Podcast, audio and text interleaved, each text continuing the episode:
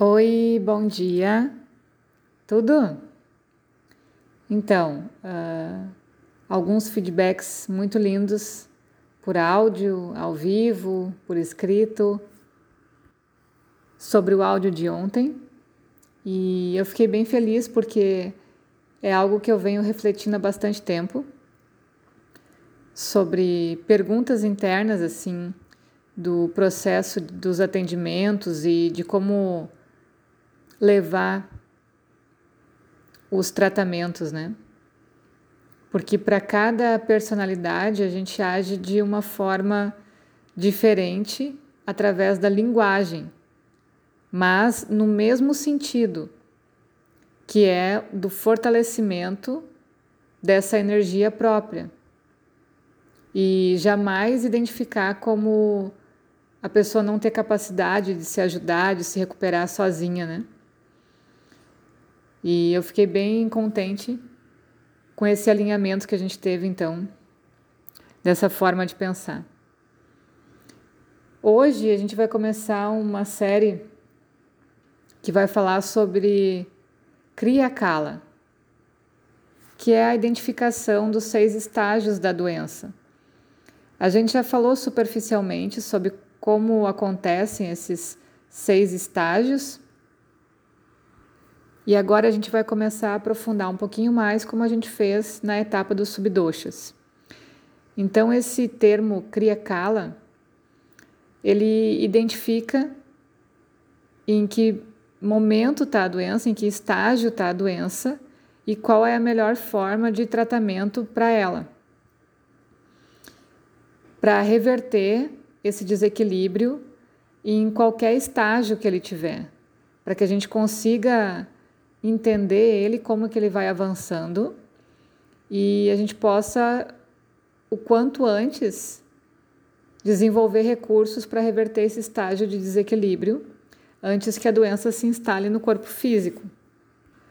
Esses estágios da doença, eles interferem nos três doshas. Eles vão abalando as estruturas dos três doshas no corpo e os dois doshas da mente, que é tamas e rajas. Então, esse andamento dos, dos seis estágios da doença, ele vai acontecendo conforme a gente vai acumulando determinado dosha, determinada característica daquele dosha. Lembra como a gente fala uh, que quando aquele dosha está indo para um desequilíbrio, a gente tende a procurar mais coisas com aquela mesma característica. Se é pita, eu busco mais coisas quentes. Se é kafa, eu busco mais coisas pesadas. Se é vata, eu busco mais coisas leves e superficiais. Por ignorância. Então, eu estou desequilibrando um dosha e estou fazendo um acúmulo dessa mesma característica.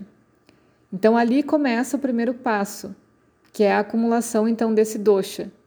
Depois ele se torna um dosha viciado. O que, que é isso? Uh, o meu olhar vai direto para qualquer característica que seja igual àquele dosha que está em desequilíbrio. E aí começa a se tornar difícil eu ver outra possibilidade que não seja só esse ângulo. Esse dosha viciado, então, que fica se repetindo em várias situações, ele vai se espalhando pelo corpo, por todo o corpo. Então, ele vai aparecendo nos estágios da mente, uh, da circulação, a parte física também do corpo, assim, órgãos e a forma de digestão. Então, ele vai, vai caminhando, vai se espalhando. Por exemplo, um desequilíbrio de cafa, eu vou olhar mais para as coisas pesadas.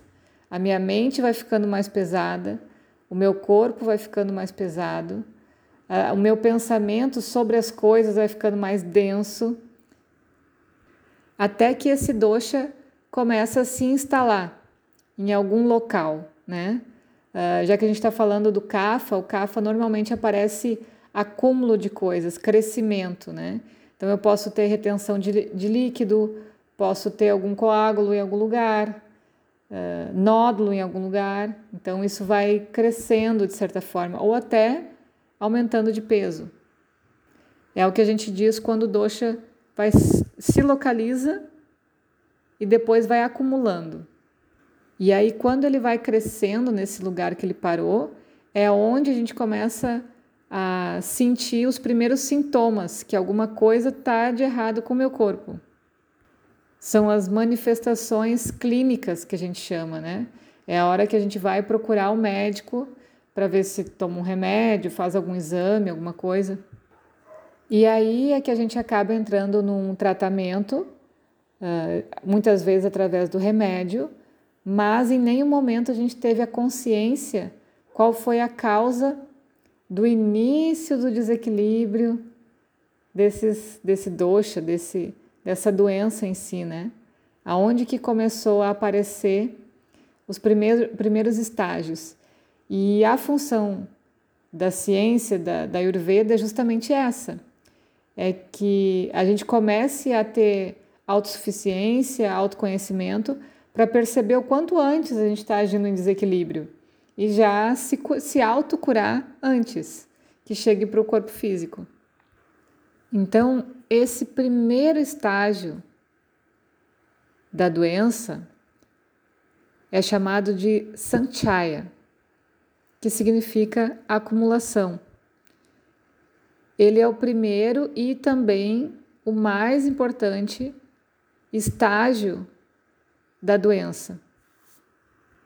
Porque é ali, quando a gente aprende a identificar esse ponto, é ali que o Ayurveda entra como a ciência da longa vida, da longevidade, porque você se mantém por muito mais tempo saudável, sem que a doença vá se espalhando e desgastando os órgãos e o corpo ao longo da vida.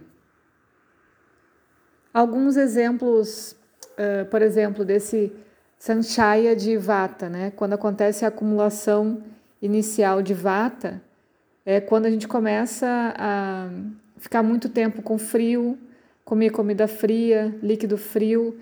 Então, a qualidade, o guna, frio, é onde começa a desequilibrar o vata. Então, quem tem característica vata, agora no verão está ficando mais um pouco mais tranquilo.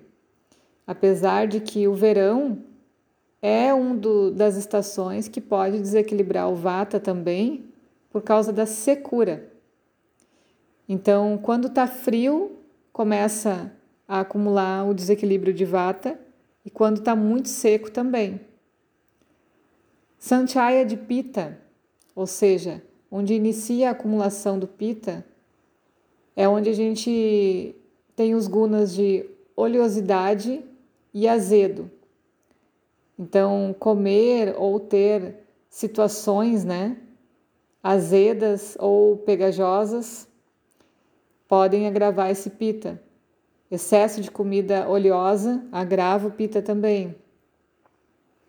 Sanchaya de Kapha uh, começa a desequilibrar também em climas frios e também situações pesadas e comidas pesadas. Quando a gente come demais e sente aquele peso, aquela letargia depois do, da refeição, isso é uma forma de acumulação do dosha kapha e possível início de um processo de doença. Aí a gente já começa a perceber quando que esse dosha vai ficando viciado. A gente come primeiro todo final de semana um montão e aí pesa. E aí daqui a pouco a gente está numa semana que a gente está comendo quase todos os dias bastante e ficando pesado. Daqui a pouco a gente não consegue mais imaginar que pode ser correto eu não comer até meu estômago ficar super pesado que se eu fizer minha alimentação e não me sentir tão pesado, me sentir leve depois do almoço, depois do jantar, enfim, tá tudo bem.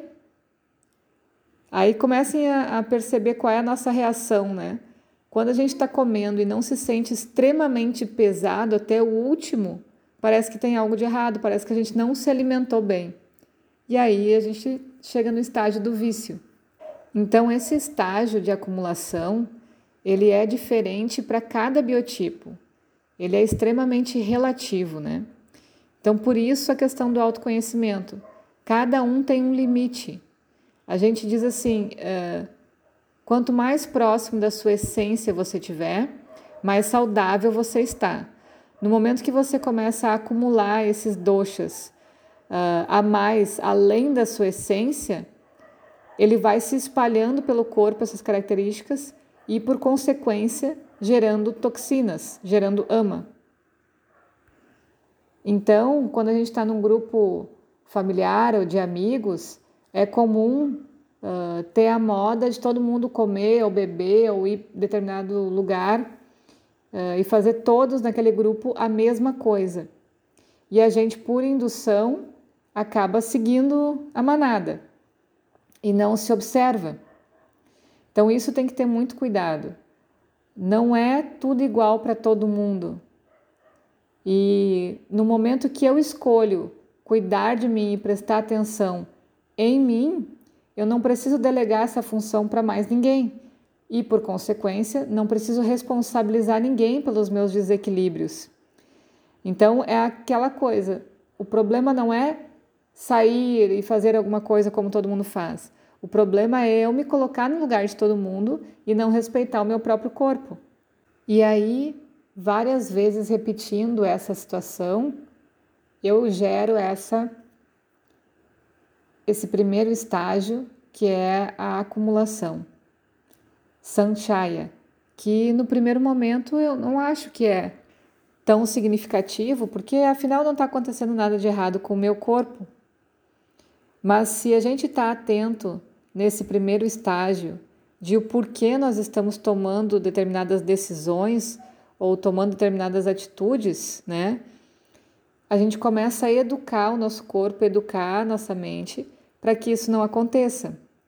Então eu aproveito a minha sensação naquele momento que eu fiz determinada coisa e observo, ah, estou me sentindo pesado, estou me sentindo irritado, as características que vão aparecendo, né?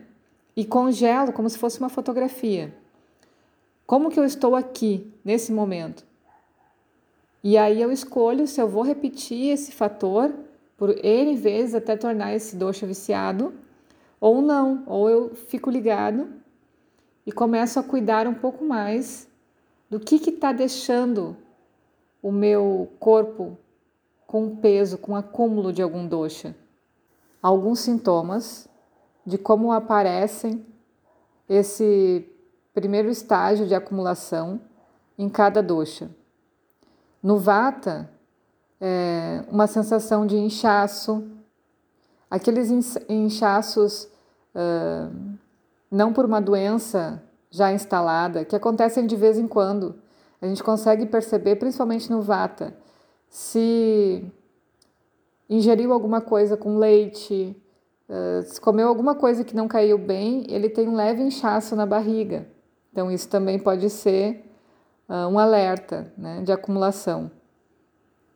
Gases ou constipação, sensação de secura, cãibras, que também é essa falta de líquido no corpo, se sentir frio constantemente ou ter atitudes uh, constantes de frieza em relação aos outros, ansiedade, que é onde a gente vê boa parte dos vatas hoje em dia sofrendo de ansiedade e insônia, né? Então, esses são os primeiros sinais de que está acontecendo o acúmulo desse dosha vata no organismo. Possivelmente de uma pessoa que já é vata, que tem o prakruti vata, ou então você está num meio ou fazendo muitas coisas que sejam dessa, dessa característica vata por bastante tempo. Quais são os sintomas, então, de uma acumulação de pita? Uh, acidez no estômago, os olhos podem ficar amarelados, a urina fica forte ou ardida, sensação de calor, irritabilidade, o gosto amargo na boca, fezes com mau cheiro, mau cheiro no corpo também constante, porque essa sintoma de ter um forte cheiro, ele vem muito do que a gente come. Então, quando a gente começa a cuidar da alimentação, os nossos cheiros se amenizam também.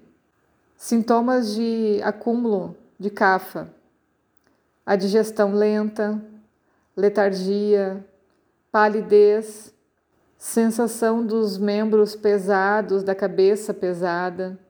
E as chances de acúmulo do vata pode ser então no frio em excesso, esse frio seco, ou no verão por causa da secura também. O pita nas, nas estações de chuvas, que fica muitos dias chovendo em grande quantidade de água, deixa ele bem down, assim, bem borocochô.